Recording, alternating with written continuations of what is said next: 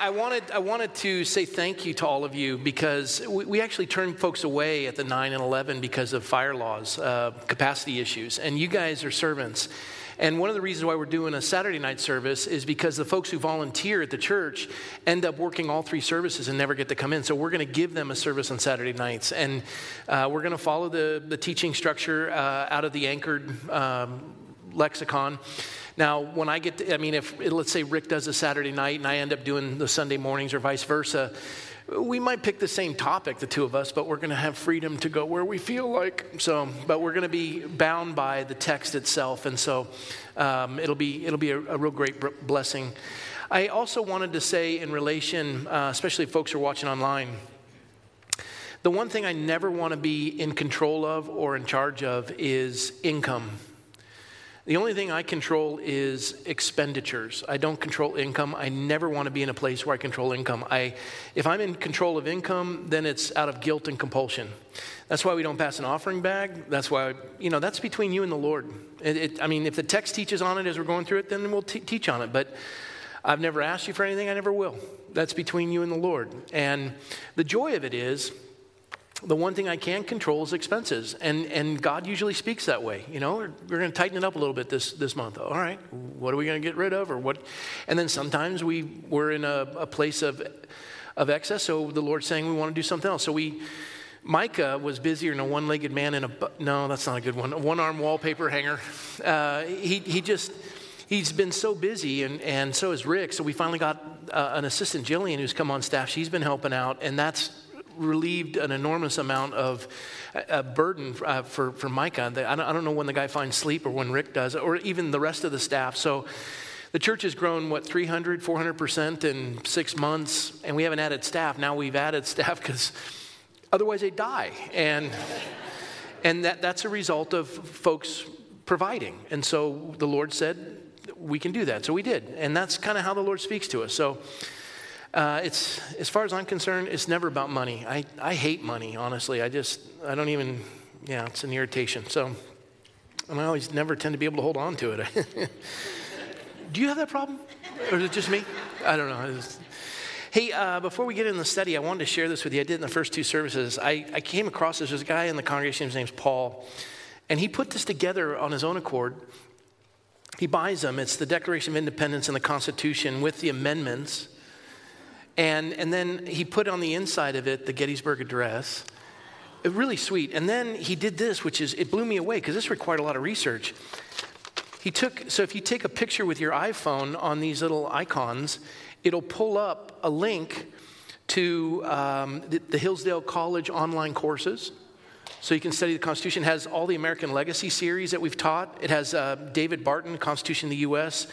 It's got elementary catechism of the Constitution written in 1828 for uh, use in grade schools, Mayflower Compact uh, sermon, which was on Veterans Day. So he has all these in there, and it's. I just thought, what a really cool thing. So we're going to feature it on the Vintage McCoy uh, website, and they're free. Uh, I like that word free because I'm Scottish. And I like free right now. That's great. All right, so that's it on that stuff. What else was I going to talk about? Uh, that's it. So, uh, if you have a Bible, uh, open up to Second Corinthians uh, chapter 12. If you have a Bible, open up to 2 Corinthians chapter 12. The folks, I, I, think we just got Israel doing it this morning. Israel, if you got a Bible and you need one, Israel, give it to you. Just raise your hand. There's just one guy, so he's going to do the best he can. Hurry up, man. Yeah. Oh, Miss Pam's helping now. She's going to get the rest of you. And if you don't have a Bible, you're welcome to keep that one. Yeah, and you know what's really cool? We've been ordering tons of Bibles. You guys are keeping them and reading them. Well done. Yeah, a person whose Bible's falling apart is a sign that their life usually isn't. And so, read your Bible. It's the only thing on this troubled marble that's true. You know that when you're reading that, you're like, oh, that's good. So read it. And the best version of the Bible, because we have NASB, we have NIV, we have NKJV, we have KJV, we have, I'm going to go on and on, New Living Translation. The best version of the Bible, without exception, And write this down because it's very important. The best version of the Bible is the one you read, with the exception of the New World Translation. That's, that's troubled, but for the most part, you know, you have, you just read your Bible, read your Bible.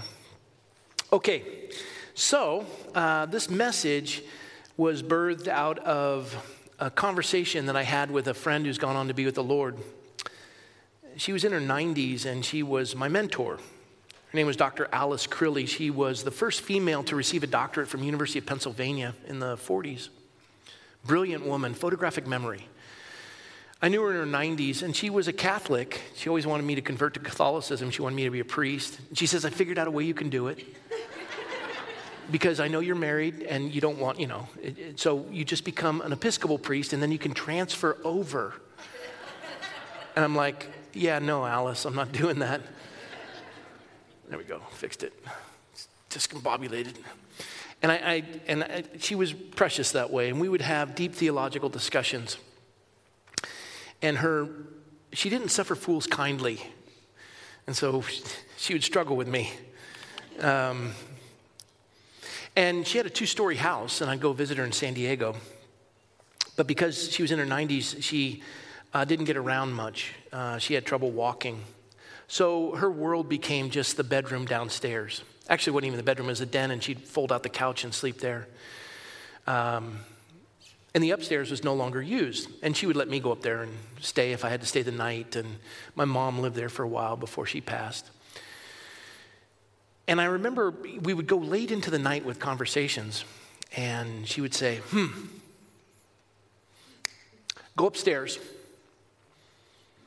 Second bedroom on the right, bookshelf on the left hand wall, third shelf down, fourth book from the left, page 87, third paragraph, bring that down.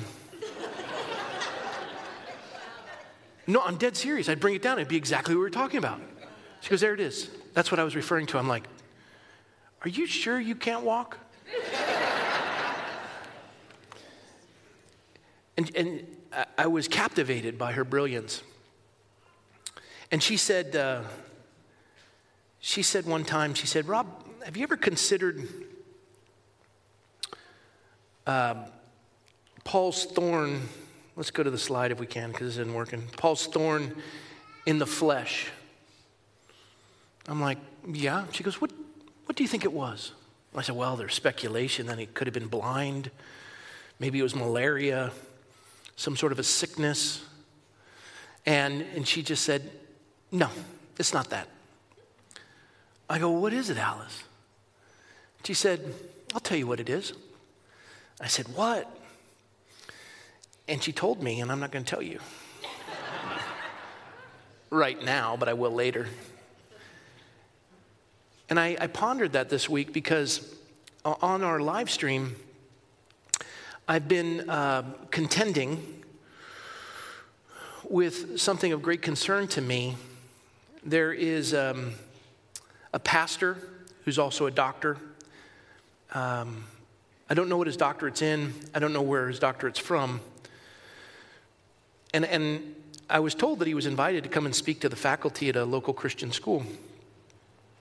And so I had been given a clip, and I was under the assumption it was speaking at the school, but it wasn't. It was a clip that was actually far more recent. It was five months ago at a racial um, kind of sensitivity reconciliation event at a church in Portland, Oregon.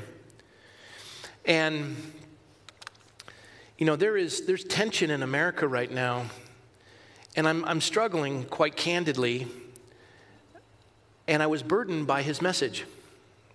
I found myself at odds with it, and I brought in three pastors to address what this man said on three consecutive nights. And then I brought in Bill Federer, the historian, who on Friday covered it. So we went Tuesday, Wednesday, Thursday, and Friday covering this. And in context, and I've listened to the entirety of the message, the clip you're about to see is what he said and what he believes. And I, I take issue with it.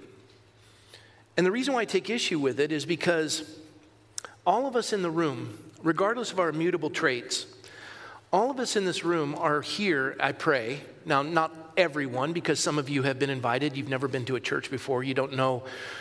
Um, you don't know Christ as your Savior. This is your first time in a church. It's all kind of new to you. I, I understand that. Welcome. Praise the Lord. But for those of us who claim Christ to be our Savior, the one thing we do understand is that we, we have been saved by no, no effort of our own.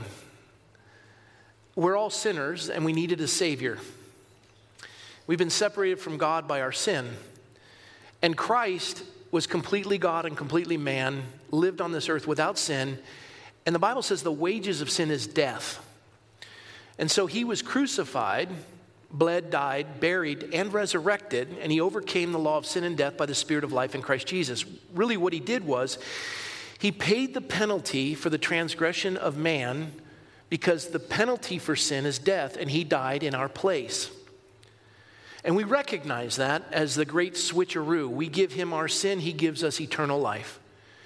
He takes our sin and cleanses us as white as snow and casts our sin as far as the east is from the west to be remembered no more. And the reason why the scripture says, as far as the east is from the west, to be remembered no more, is because if you leave the North Pole and travel south, when you hit the South Pole, you're traveling north. But if you start traveling east, you never reach west. Your sin is forgotten. God chooses to forget because He's forgiven.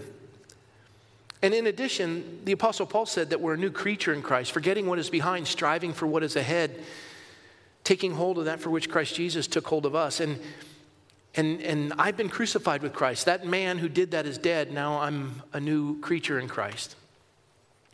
And if we have an, an issue with our brother, we go and reconcile with our brother. We leave our offering and there and go be reconciled. And, and the Lord brings to remembrance those things, and we go and re, we resolve those. And we, we endeavor, as the scripture says, to keep the unity of the Spirit and the bond of peace. And the beauty of it is this the most profound and powerful word is, is it says in Ephesians, we've been saved by grace through faith. It's a gift of God, not of works, lest any man should boast. He did it. We give him our sin, he cleanses us of all unrighteousness. And he says, Freely you've received, now freely give. As you have been forgiven, so forgive one another. And it's a great motivational, inspirational move of the heart of the redeemed to go and extend that forgiveness and to seek that forgiveness. And that's what motivates the body of Christ. And the beauty of the cross, it, it's, it, it was designed by the Romans as the most painful way to kill someone, slowest form, most painful form of death ever devised. But the ground at the foot of the cross is level. We all come as sinners and we all kneel.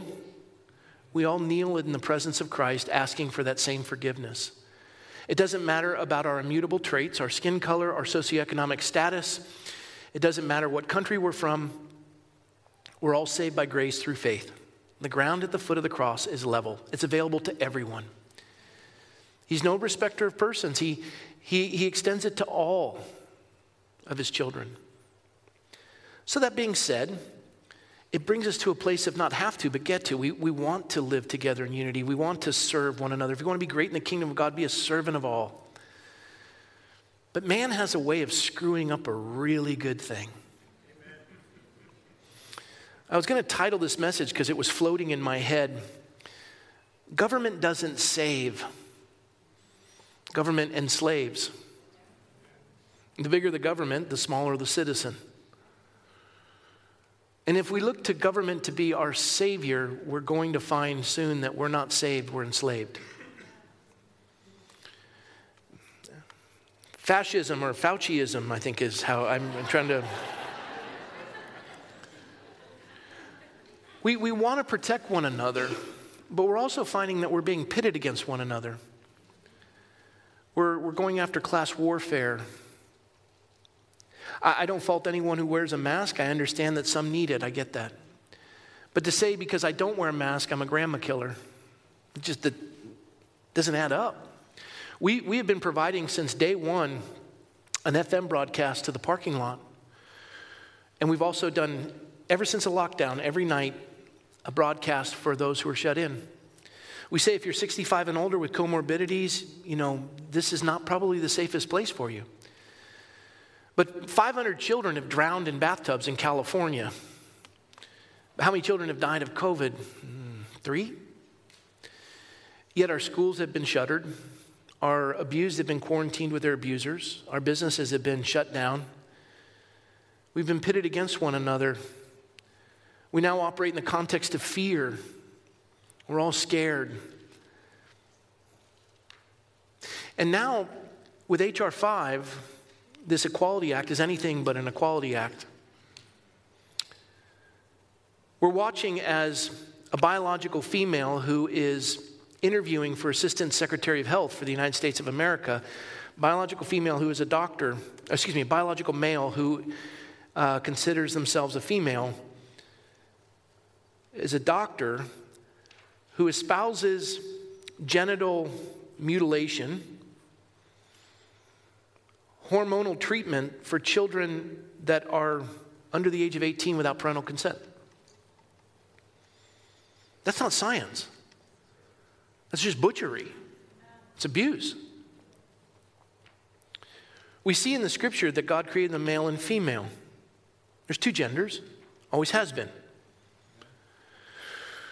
But if you say that, you're a bigot. If you say that, you don't follow the science.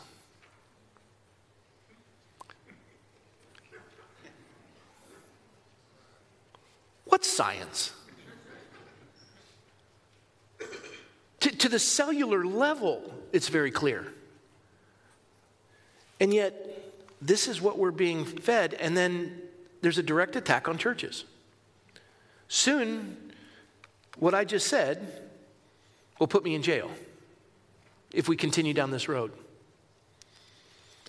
And as I was contemplating all of this and thinking about what Alice had shared with me those many years ago, and then the broadcast, that I witnessed and then contended against. I understand the government espousing this. I struggle when the church does. You see, it's called CRT, critical race theory. God created the races, man created racism. Race is of the Lord, racism is of the devil. Racism takes on many forms. It's where you take someone's immutable trait or socioeconomic status or country of origin and you have prejudice towards them. That's evil and it's from the pit of hell. And if you do that, you need to repent right now and stop it. But to say that it's systemic and it's visited into culture is also from the pit of hell.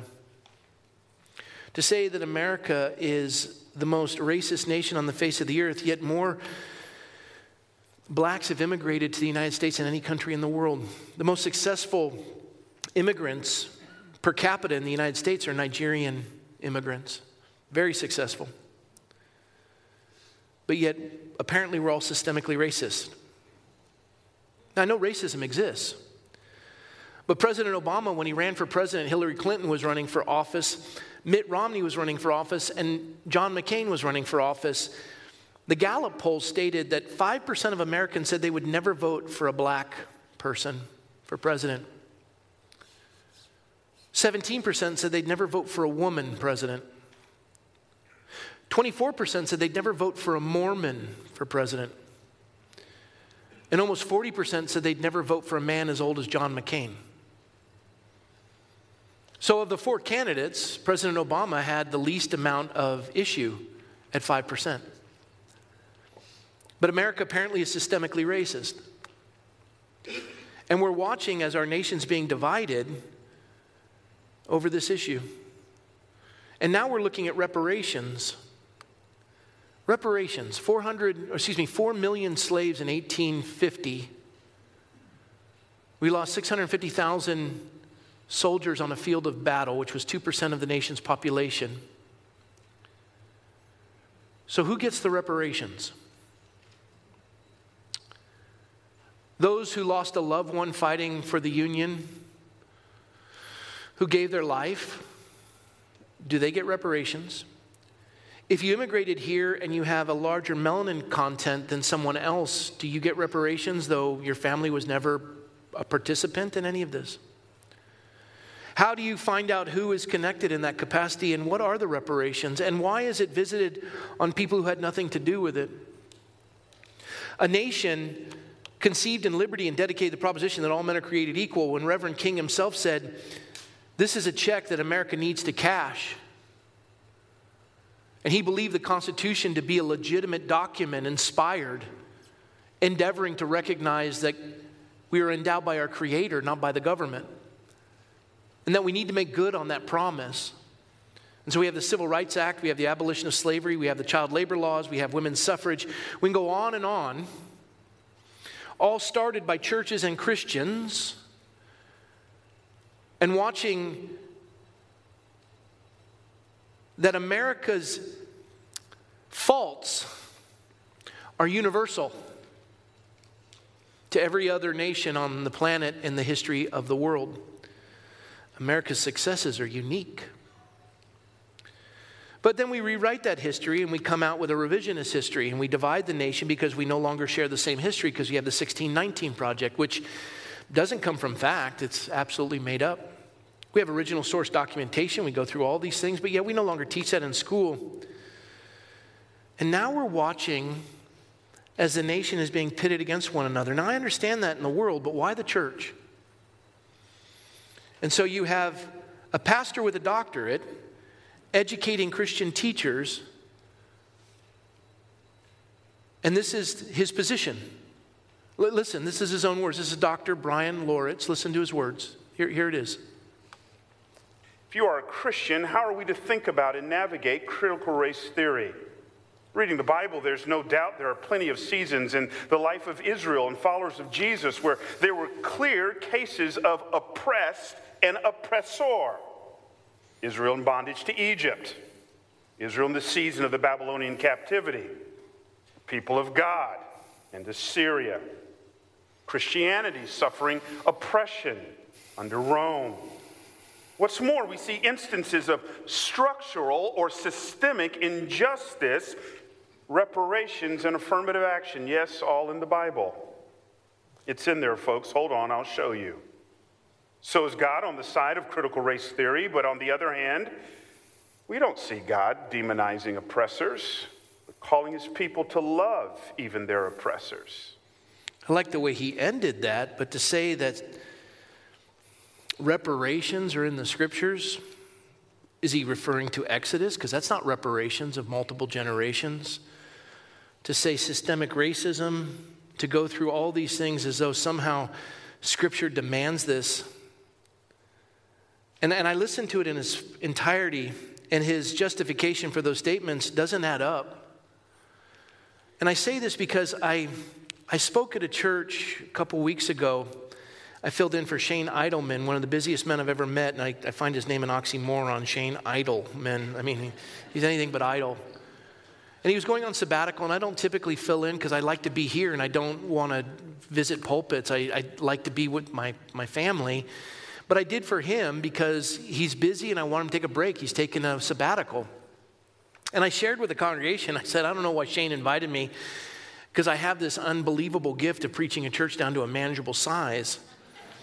And he giggled. I, I said, No, I'm serious. I, I'll share things that I don't seek to be offensive, but they're true, and you're going to be offended, and you, you may not want to stick around because you value something more than something else and you don't want to reason, you don't want to listen, and you, you're going to leave. At which point, some people left. I said, See? And I, and I didn't mean that as an insult. I'm just pointing out that you come up against something that has been ingrained and you don't want to hear it. The Bible says, Come, let us reason together. But, but our ego gets affected and we, we don't want to hear it. And that's a problem. That's a problem. And when I heard Dr. Loritts share this, I was concerned. I'm not surprised that it's in the world, but I'm very concerned that it's in the church. I'm very concerned that it's going, that, that the man who believes this is going to be instructing others. Everything he shared is not Christian, it's Marxist. Now, I'll, I'll be happy to discuss that with you, and I'm going to try to cover it today as best I can. But it brings us back to this thorn in the flesh of the Apostle Paul. And so I'm going to teach from the passage that reflects this thorn. You're going to find out what the thorn is and how it relates to the video you just watched. And I pray you'll all be encouraged, challenged, and equipped.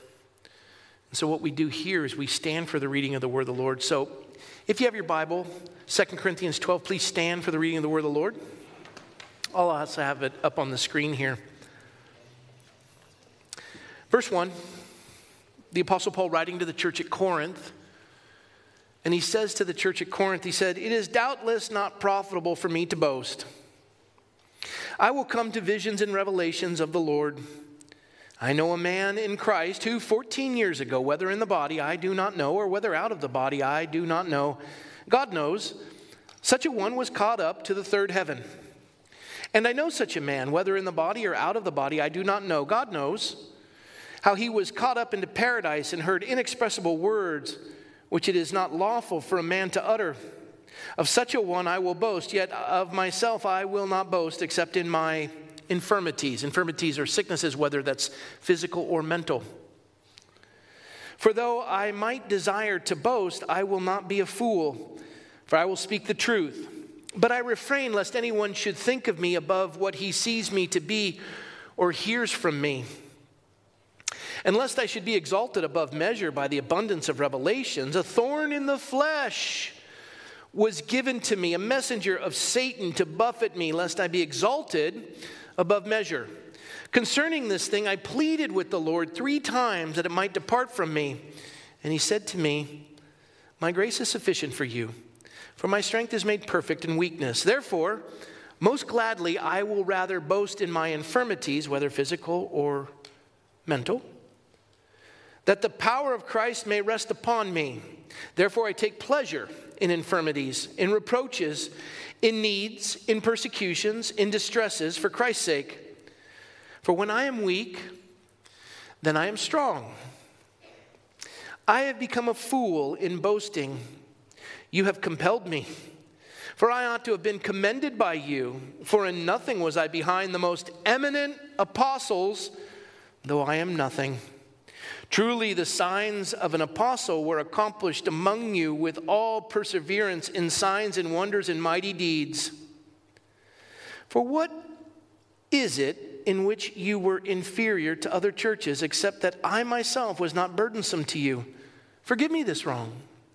And then verse 15, and I will very gladly spend and be spent for your souls Though the more abundantly I love you, the less I am loved. I'll explain it momentarily, but let me ask God's blessing on our time. Lord, you promised to lead us into all truth, and Holy Spirit, we'd ask you to do just that. I thank you for all who are in attendance in the hearing of my voice, that they would come to know the great grace of God, God's riches at Christ's expense, that Lord Jesus, you died on that cross in our place and paid that penalty which we could have never have done to set us free from the law of sin and death by the Spirit of life in Christ Jesus. That if we believe in our heart and we confess with our tongue Jesus is Lord, we will be saved. No other qualification. That does it. And so, Lord, with this message today, would you address the addition to the gospel that need not be added?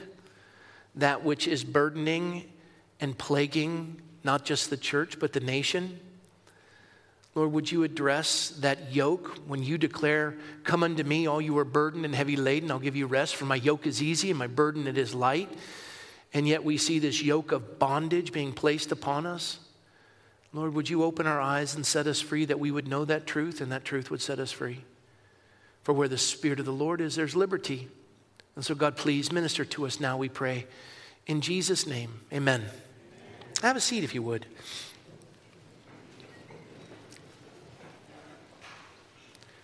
The Apostle Paul said, I will come to a vision and revelation of the Lord. I know a man in Christ who 14 years ago, whether in the body I do not know or whether out of the body I don't know, he talks about himself in the third person. He's talking about an event that happened 14 years earlier of the writing of Second Corinthians chapter 12. He said, I was taken up to the third heaven where you, you have you know, celestial, terrestrial, telestial. It's got a Mormon term, but, but you, have, you, you have the heavens that are just the air itself, and then the heavens, which are the stars. You know, one's the atmosphere, the other's the stars, and then the other is the presence of God. It's the heavenly realm. And he's saying, I was caught up to that third heaven. And while their words were spoken that I can't even utter, it's like I don't know how to even speak those words, how you describe to a mortal mind immortality, how you describe to a temporal mind something that is be, beyond space and time. I don't even know what words to use. It's, it's groanings too deep for words. I, I don't even, uh, utterance is, is beyond me. But in the midst of all of this, he's pointing out that of this person I will boast Yet of myself I will not boast except in my infirmities. His infirmities in the Greek word would either be a physical or a mental infirmity, a sickness. He says, But I refrain lest anyone should think of me above what he sees me to be or hears from me. And he's going in between third person and him personally.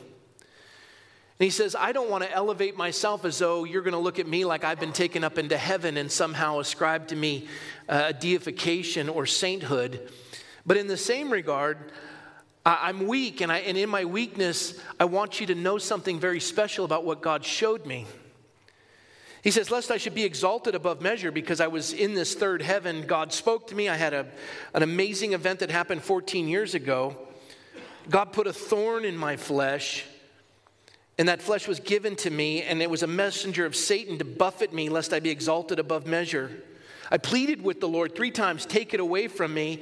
And all God said to me is, My grace is sufficient for you, for my strength is made perfect in your weakness, Paul. And therefore, most gladly, I will rather boast in my infirmities, whether that's physical or emotional or mental, that the power of Christ may rest upon me.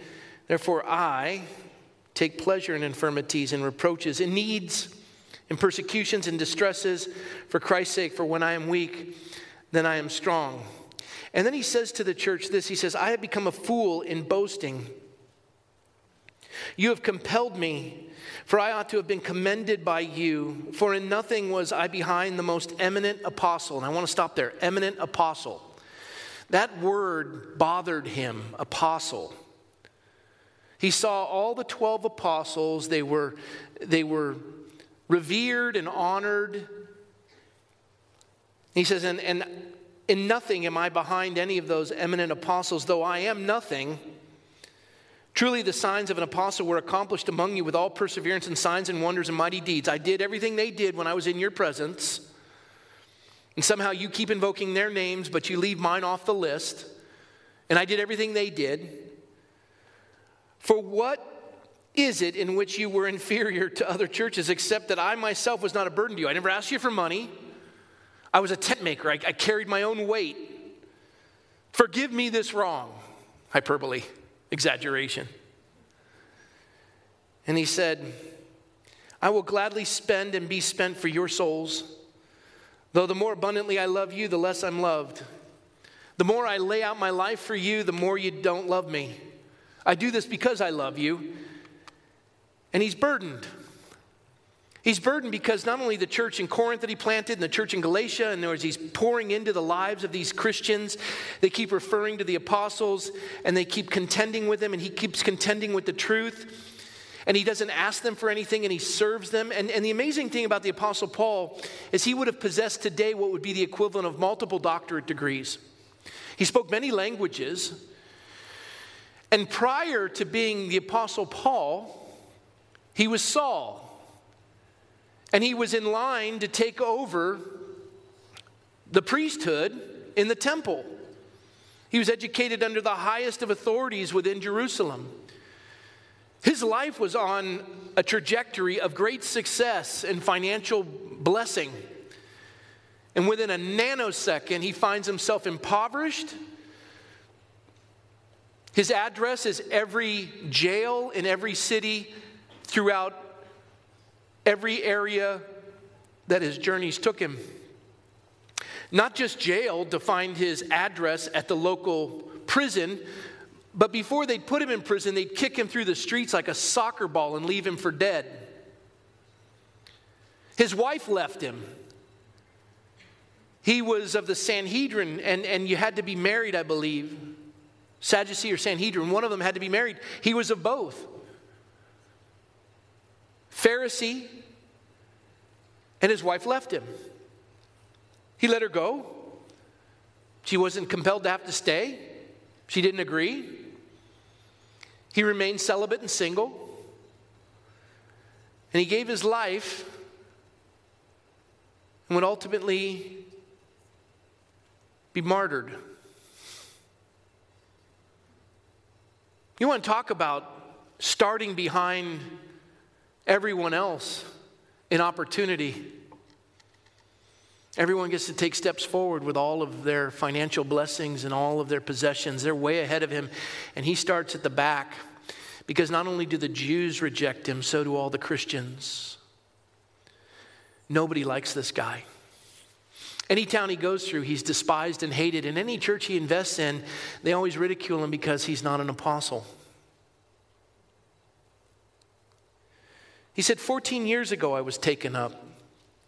I labored over that concept 14 years ago, and then I saw here in Acts chapter 9, and it triggered for me. This is, this is when Paul's life went from being Saul to being Paul. Saul killed Christians. He's the guy that killed Christians. This was his calling. He'd been given orders from the temple to go hunt them down throughout all the empire, find them and destroy them, separate their families and obliterate them. He was the one who held the cloaks when Stephen, the very first martyr, the very first sermon he gave, Stephen was the one who reconciled the Hellenistic Jews with the Hebraic Jews. He preached his first sermon. They gnashed their teeth. They tied him to a post and they began to stone him with big stones as they threw it at his face, as his neck was tied to the post and his hands were tied behind his back. And so they could get a good running start to really throw a stone right into his, his cranium, they had to take their coats off and they would lay them with Saul, who would advocate for the stoning of this man. And he consented to it. He was the one who orchestrated it. And he watched, and as Stephen was being stoned, he said, Father, forgive them. It was much like Christ. He was glowing. He saw Christ standing at the right hand of the Father. Paul was just furious. I should say, Saul was furious. And he finally just steps it up. Interestingly enough, here we are in Acts chapter 9, previous, at the beginning of the book of Acts, Acts of the Apostles, better yet, Acts of the Holy Spirit. Jesus is crucified, buried, and resurrected. He says to his disciples, Go to this place and wait for the promise of the Father, which is what they call Pentecost when the Holy Spirit falls. And they're up there and they're waiting. And Peter, remember Peter? Matthew 16, Caesarea Philippi, Pope Peter, Apostle Peter, Super Peter. He's the one at Caesarea Philippi when Jesus says, Who do men say that I am? They say, Some say you're John the Baptist, some say Jeremiah. He says, But who do you say that I am? Peter stands up and he says, You're the Christ, the Son of the living God. Jesus turns to him and he says, Blessed are you, Simon Bar Jonah, for flesh and blood has not revealed this to you, but my Father in heaven. Upon this rock, as he's pointing to Peter, upon this Petros, I will build my ecclesia. And the gates of hell will not prevail against it. I give you the keys of the kingdom. Whatever you bind on earth will be bound. And he lays it out. Our Catholic brothers and sisters say this is papal authority, and, and Peter's the first pope. Whatever your belief is, what we do realize is that guy nailed it at Caesarea Philippi. Jesus was all in gives him great blessing and honors him in front of the other apostles. Peter. Peter. Now Christ is crucified. Peter's the one who denies him. Jesus said, Before the rooster crows, you'll deny me three times. He says, I'll go to jail. I'll even die for you. Next thing you know, Peter's denying him. He's saying, I swear to God, I don't know him. The rooster crows. Peter wept bitterly. He finds himself in John 21 on the shores of Galilee, just dis- dejected and lost. When the Lord resurrected, he told the women, Go and tell Peter, because he knew Peter needed to hear it. The great apostle, the great pope, the, the great saint Peter is the one who denied him. The Lord restores him on the shores of Galilee. He says, Do you love me? Do you love me? Do you love me? Three times. Three times he denied him. Three times he asked him and loved him. Restored completely. And next you see Peter, who was once afraid of man, is no longer afraid of man, and now he's standing in front of thousands proclaiming Christ, and he's fearless. But like with all of us, we have our seasons of success and our seasons of failure. And the Bible says that the fear of man is a snare. And good preachers can become bad preachers when they start to concern themselves with what others, with what others think. You're not going to keep butts in the chair if you talk like that. Your church will decline, giving will stop. I remember hearing all that. Don't run for office. And you know what? I ran for office, I started getting political. People left. That was exactly what they said. They left. I used to say, uh, the largest church in the Conejo is a church of the people who used to go here. and I understood that. I didn't ask them to come, I didn't ask them to leave. It's okay. I just know what I'm supposed to do. And, and when I started concerning myself with that, oh, talk about depression. That, that's, a, that's a rat wheel, hamster wheel you'd never get off of. I finally just thought, I, I can't, I'm not going to be a people pleaser. I, I, can't help it if you like me or dislike me. I, got a dog, he loves me. My wife, 99.8% of the time, loves me. The other time, she's just, she still loves me, but she's really irritated with me and rightfully so. My kids, when I have money in my pocket, they love me. I'm kidding, I have precious kids and grandkids. But my point is the fear of man is a snare. And you start to lose your way because you start worrying about budgets and baptisms and buildings and notoriety, and you get lost in things. And Peter, he was on fire in Caesarea Philippi. But then he gets into a mess. And he comes into conflict with Paul, but not before Paul comes into conflict with the Lord. The Lord takes this evil man, and by the way, when they all gathered waiting for Pentecost, and, and the Lord said, Go and wait. Don't do anything, just wait for the promise of the Father. Don't do anything, wait for the promise of the Father. They get up there. Peter reads the scripture and says, Another shall take his place. He says, Judas committed suicide. There's only 11 of us now. We have the 12 pillars of the church. We need to have another apostle. And they draw straws. Nowhere in the scripture does it declare that. They pull it out. They pick some guy. We don't know anything about him, never heard anything about him. He may have been a good guy, he may have done some good things, but apostle, no. And they pick him. And God's like, I didn't ask you to pick apostle. I said, wait. You did the right thing the wrong way because he already had an apostle picked. It's that guy over there killing Stephen. He's the next apostle. They're like, what? that guy? Yeah, give it time. He who began a good work is faithful to complete it. I got that guy's number. I'm going to have him reeled in. You're going to see. God's going to do amazing things. That guy's going to be fearless. He's going to be cut from the cloth that is necessary for someone who is sent. They couldn't fathom that. Lord, you don't understand. That guy's killing Christians. And so they took matters into their own hands. They picked this guy, Matthias. Ah, I don't know what he did. Nice guy, I'm sure. We'll get to heaven. He'll be like, I know, it was Paul all along. But hey, I didn't mind the title. And so this all happens where Paul is now persecuting Christians. Peter has taken matters into his own hands. He's made a mess of it. And the Christians are waiting for Pentecost. The Spirit falls. Church starts to grow. Saul is breathing threats. He kills Stephen. It's a mess. And now he's going to Damascus to kill more Christians. Acts chapter 9. Saul, still breathing threats and murder against the disciples of the Lord, went to the high priest and asked letters from him to the synagogue of Damascus so that if he found any who were of the way, it was a derogatory term for Christianity because Jesus said, I am the way, the truth, the life. No man comes to the Father but by me. It was Jesus is saying, I and no other. It's not I am a way. He said, I'm the way. It, it's exclusive. So you can, you can either say Jesus is one of three things he's either Lord, he's a liar, or he's a lunatic. Because he said that. I didn't. He did. And so they called it condescendingly the way. And he found any who were of the way, whether men or women, he might bring them bound to Jerusalem. And as he journeyed, he came near Damascus. And suddenly a light shone around him from heaven. And then he fell to the ground and heard a voice saying to him, Saul, Saul, why are you persecuting me? I got a kick out of that because this is where we get in the English language the vernacular fall off your high horse. Ever heard that one? It's biblical. Problem is, it's not biblical. This is the depiction of Saul being hit by the Lord. Saul, Saul, why are you persecuting me? And he falls off his high horse. Falls off his high horse. Actually, the one on the right's a little bit more clear because nowhere in the text is there a horse. There may have been horses around, but he didn't have one. He says, Saul, Saul, why are you persecuting me? Saul is, in a sense, almost an atheist. He refuses to embrace this Messiah who's fulfilled all the messianic prophecies.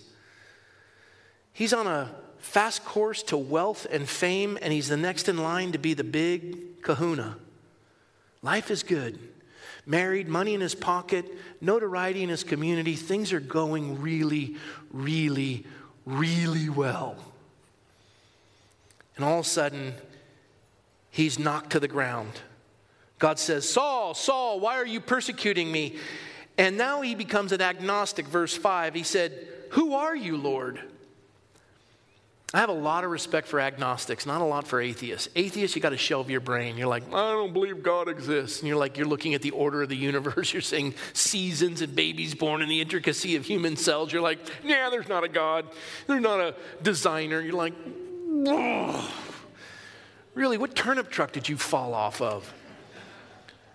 But an agnostic is, yeah, there's a designer. I don't know who he or she is. Well, I got news for you. There's two great laws in the universe there is a God, and you're not him. Did you just say him? I did. I did, yeah, because the scripture says that, and that's true. Oh, so I imagine you say there's just two genders. Yeah, I do, because science.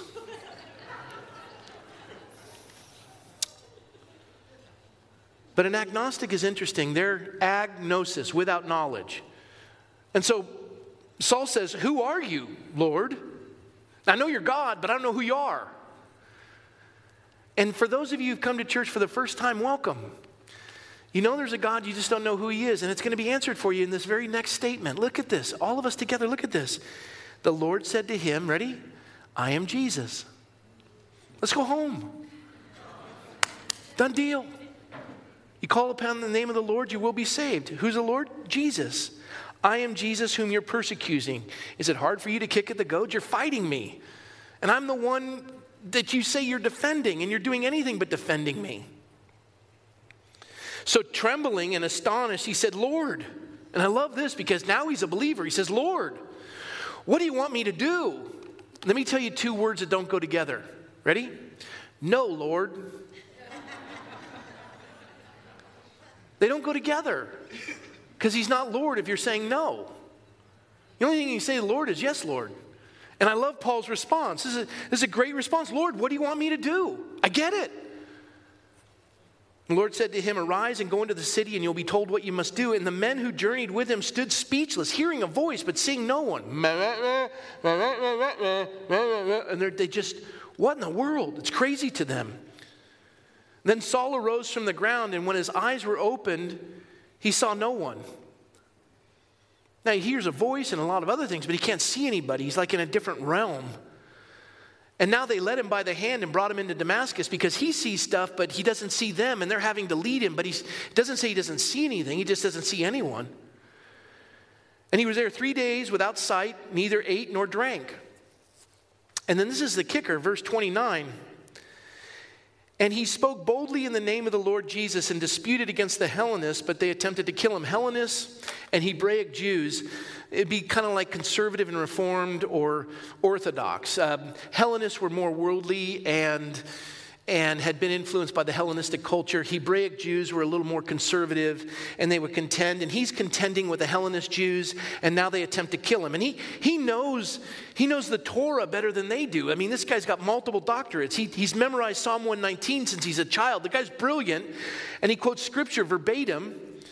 And now they try to kill him. And when the brethren found out, they brought him down to Caesarea and sent him out to Tarsus. And you're going, where's Tarsus? It's not the end of the earth, but you can see it from Tarsus. He's in, he's at the outer reaches of the empire, and they send him. Now, we don't hear of this guy again for almost 14 years. Remember that? 14 years? Remember anything? Corinthians 12, we read that? 2 Corinthians 12? Paul was a some, Saul was a somebody and for 14 years, they call them wasted years, but they weren't. They were anything but wasted. They were good and necessary years because this is where he became Saul, the nobody. You know what the nobody is? The ego's gone. That's the one thing that separates you from a relationship with God is your ego. You know what ego is? Self preservation. You, you, you've become accustomed to saying, No, Lord. You're the center of your universe. Wherever you are, that's where here is. We're all at one stage in our life or another, we're all enamored with ourselves. And then when we get older, we start to realize this clock's ticking and I'm running out of heartbeats. My chest is tight. I don't feel well. What's beyond this life? We start to struggle with our mortality, we start wondering why these laws of nature and metaphysical concepts and love and right and wrong and liberty and freedom and where do these principles come from? And we wrestle with this. And it's in that stage that we're knocked off our high horse or we're knocked to the ground, and God reveals himself to us and he says, Why are you fighting me? I've come to set you free. And you're like, Lord, what do you want me to do? And this is where we come to the conclusion this afternoon. Paul writes to the church at Galatia, and he's going to take on Peter, the great apostle Peter, the first pope, the one at Caesarea Philippi that Jesus elevated above the others, the apostle that picked the 12th apostle and didn't pick Paul.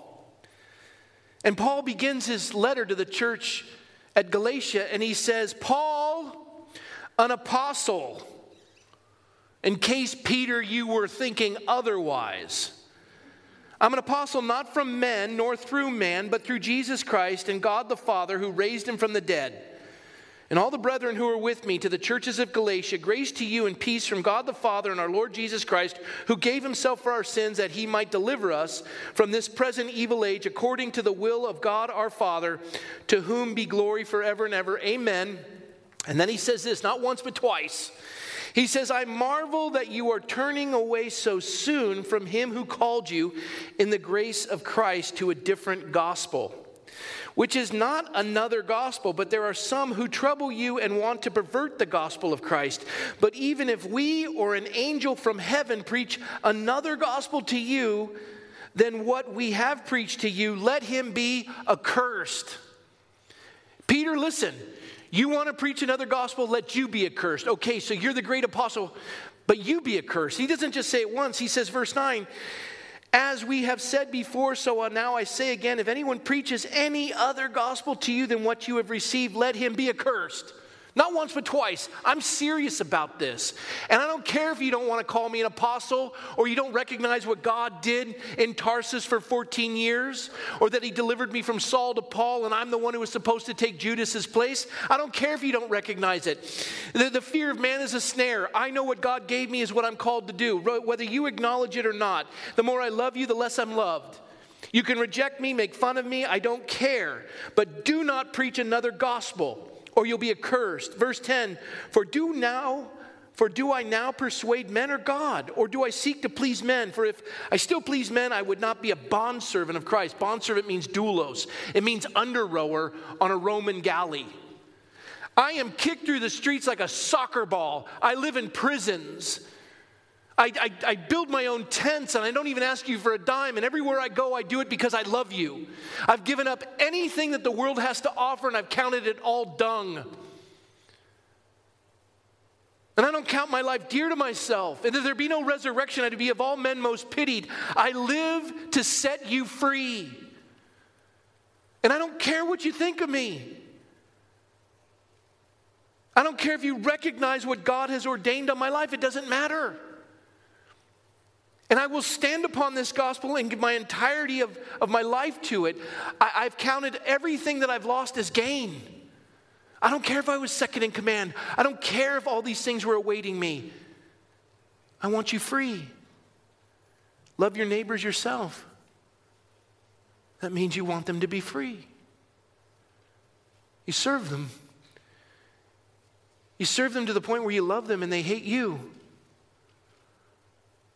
Just like Moses setting the captives free in the wilderness, and they cried out to God because they were enslaved, and God sent Moses, and Moses contends with Pharaoh. Pharaoh says, Who is God that I should obey him?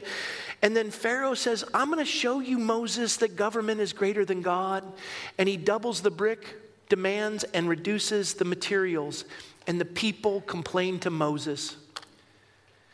Moses is the instrument of the Lord. The 10 plagues come. The entire Egyptian army is vanquished in the Red Sea. And even when they were at the Red Sea, the people complained, You've sent us out here to die. Moses, every step of the way, looks at them and says, I came here to set you free. And all you do is yell at me. You don't want to contend for liberty, you want someone else to do the fighting for you and I'll give my life. And you know what? He does. To the point where Moses doesn't even get to see the, he doesn't even get to enter the promised land because he finally got so tired of their whining that he struck the rock when he was supposed to speak to it. And you're like, wow, man, Moses gave up a lot. He did. And that's why when you go to any Western nation throughout the world where they are ruled by law, you're going to see the Ten Commandments and Moses, the lawgiver. He changed the world and never had a friend. And the ones he loved, they hated him. And Paul knows this. He says, I'm a bondservant of Christ, I'm an under rower, I'm a doulos. I don't seek to please men, for if I still pleased men, I would not be a bondservant of Christ. I, I wouldn't be able to live this life if I was here to make you happy. Verse 2, or chapter 2, Paul says, Now when Peter had come to Antioch, I withstood him to his face because he was to be blamed. For before certain men came from James, he would eat with the Gentiles, but when they came, he withdrew and separated himself, fearing those who were of the circumcision. And the rest of the Jews also played the hypocrite with him, so that even Barnabas was carried away with their hypocrisy. I was a Jew with the Jews, and I was a Gentile with the Gentiles, and that's what Peter did, and he played both sides of the coin. And he said, Look, you need to be circumcised. It's, it's Jesus and circumcision, it's Jesus and the law, it's Jesus and. No, it's, it's not Jesus and anything. You're saved by grace through faith, it's a gift of God. God, not of works, lest any man should boast. And Paul contends with the great apostle Peter, and here's a picture of it, and Paul looks like Sean Connery. you know, Peter, I'm contending right to your face now. When Cortez went to the New World, and he contends with Peter. He says, You can be the first pope, you can be whatever you want, but the reality is, you're wrong. It's not Jesus and anything. We're all sinners saved by grace, and the ground at the foot of the cross is level, and there's no, there's no race baiting here. It's not Jew and Gentile. Galatians 2 For if I build again those things, Paul writes, which I destroyed, I make myself a transgressor. For I, through the law, died to the law that I might live to God. I, ego, I, ego, self preservation, I have been crucified with Christ. It's no longer I who live, but Christ lives in me. And the life which I now live in the flesh, I live by faith in the Son of God who loved me and gave himself for me. I do not set aside the grace of God, for if righteousness comes through the law, then Christ died in vain. Look, Peter, I, I, I don't have an ego anymore. You don't, you don't have to acknowledge me as an apostle. You can make fun of me, the churches can deny me, but I will not stand here and allow you to add anything to salvation by grace through faith. And I don't care who you are I may not have been at Caesarea Philippi when he said, Upon this rock I will build my ecclesia. I may not have been there with all you guys. But I know God made me an apostle and I'm contending with you. And I planted that church in Galatia. I planted that church in Corinth. And you're not coming in and telling them they need to be circumcised and follow the law to be deep about uh, abiding Christians.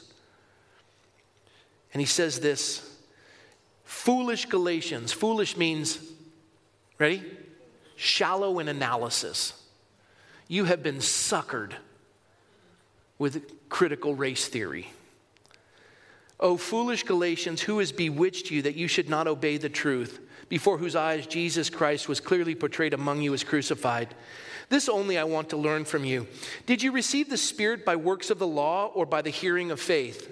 Did you have to earn it? Did you have to go and, and do reparations before you could be accepted in the body of Christ? Do you have to bend and genuflect to, to those who, who, who are clear or those who have opaque color or those who are milky brown or those? Is, is that where we are? Is that in the gospel?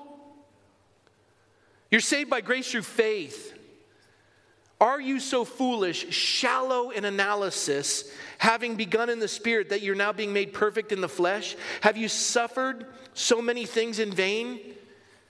If indeed it was in vain and then almost finished, for you are the sons of God through faith in Christ Jesus. For as many of you as were baptized into Christ have put on Christ. And here it is. Here's where he dismisses critical race theory. This is what he says to Peter to his face, and he shuts it down. He says, There is neither Jew nor Greek, there is neither slave nor free, there's neither male nor female, for you are all one in Christ Jesus, forgetting what is behind, striving for what is ahead, taking hold of that for which Christ Jesus took hold of you. You're a new creature in Christ. You've been cleansed, your sin has been cast as far as the east is from the west to be remembered no more, and there's no addition to that. There's no genuflecting, there's no race reparations, none of that. Repent and be saved. Done deal. Paid in full.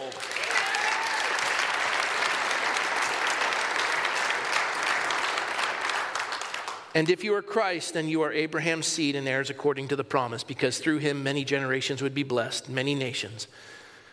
And that's the seed of Abraham, the father of faith. And then, last two things this is Acts 15. Certain men came down from Judea and taught the brethren, unless you were circumcised according to the custom of Moses, you can't be saved. Therefore, when Paul and Barnabas had no small discussion and dispute with them, they determined that Paul and Barnabas and certain others of them should go up to Jerusalem to the apostles and elders about this question, where he contended with Peter. And he said, Now therefore, why do you test God by putting a yoke on the neck of the disciples, which neither our fathers nor we were able to bear? But we believe that through the grace of the Lord Jesus Christ we'll be saved in the same manner as they.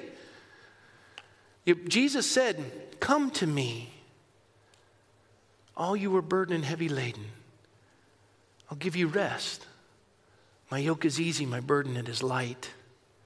And now they want to say, no, you got a yoke you got to carry. You got to get circumcised. You got to follow the laws. Jesus and.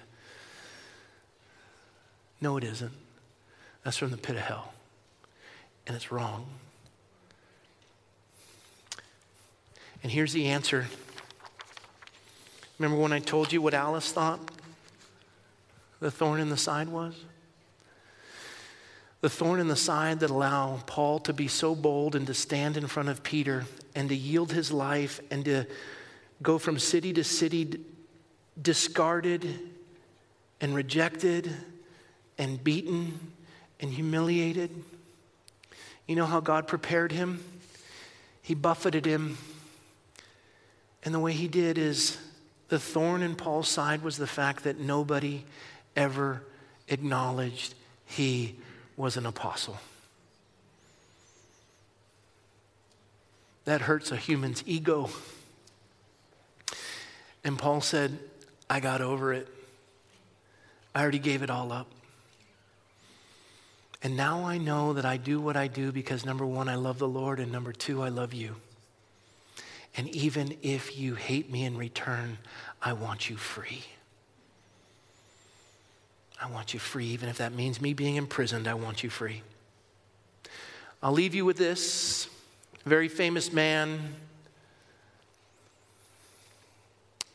Manning Johnson. He was a communist, he was a black communist in the 30s. He actually went to the Soviet Union and he wanted to learn of Marxism and bring it back to, the, to America. He was so disillusioned with what he saw that he wrote a book when he came back called Color, Communism, and Common Sense. He changed. He wrote, The outstretched hand was the new united front policy of the Communist International applied all over the world. It was the extension of the hand of friendship and cooperation to the church, while in the other hand, holding a dagger to drive through the heart of the church. In other words, it was a ruse whereby they could get the churches involved in united front activities with communists so that the communists could bring the religion element in America, their anti religious program. Anti religious means another gospel, let it be accursed. Critical race theory, read about it. It has nothing to do with Christianity. In other words, he writes, to educate the masses in the revolutionary program and policy of the Communist Party to prepare them ideologically and organizationally for the overthrow of the government of the United States. In other words, what he was saying is that if you cannot take over the churches by frontal attack, take them over by the use of deception and guile and trickery, another gospel. Shallow in analysis, foolish Galatians. And that is exactly what the communists practice in order to infiltrate and subvert the church and prepare them for the day when they would come under the hierarchical and authoritarian control of Moscow. They want to pit us against one another based on immutable traits that we have no control over. There is no one in this room I hate. I don't care what color skin you have. I don't care about your socioeconomic status. We are one in Christ. If I've offended you, forgive me. Tell me what it is, I'll restore it.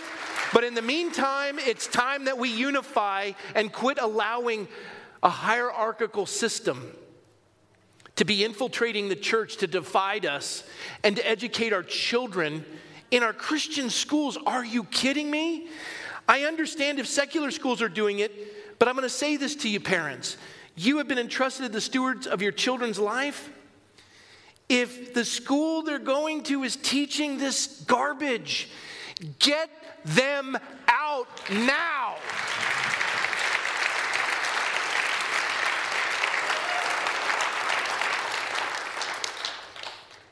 The nation is losing this. A walk with Christ does not bring bondage or a yoke or a heaviness or a burden that you carry because of an immutable trait. Where Christ is, there's one thing. Where the Spirit of the Lord is, there's one thing. That's how you know you're in a place where the presence of the Lord resides. And that is this where the Spirit of the Lord is, there is liberty. God bless you. You're free. You're free.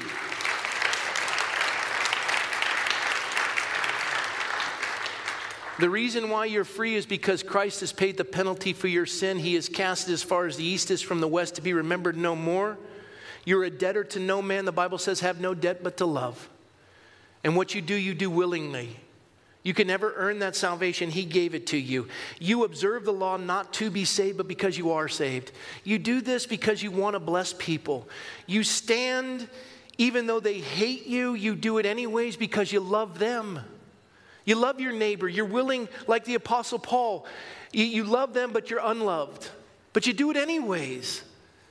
Because for generations to come, they need to know the freedom that we've enjoyed. And it will not happen in our lifetime that we're going to allow the infiltration and the pitting of us against one another based on immutable traits. This is America. It is the freest nation in the history of the world, and we'll stand upon that. And we'll proclaim it from the churches, and we won't allow this garbage to infiltrate. And so may God bless you.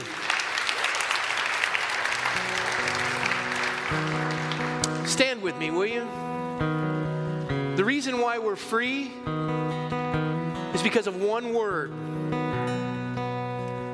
in the Greek tetelestai, paid in full. Jesus had been beaten so badly by those he came to love that his tongue was swollen, his face was swollen. They'd pulled his beard out of his face, they had cut it and shredded his back with a cat of nine tails, they'd pierced his hands and his feet, they'd pierced his side. And as his blood, blood was pouring out, and he was dying of thirst, and his tongue was swollen, he asked that his mouth be moistened with the sop so that he could loosen his tongue to say the final word. It's a hard one to say when your tongue's swollen and dry. He didn't drink what they put in his mouth, he just swirled it and said this Tetelestai, paid in full. Your sins are forgiven. You're a new creature in Christ. Come to me, all you are burdened and heavy laden. I'll give you rest. My yoke is easy. My burden is light. There's no addition to that. It's been paid in full. Jesus did it. Worship him, honor him, live for him. God bless you guys. You're free.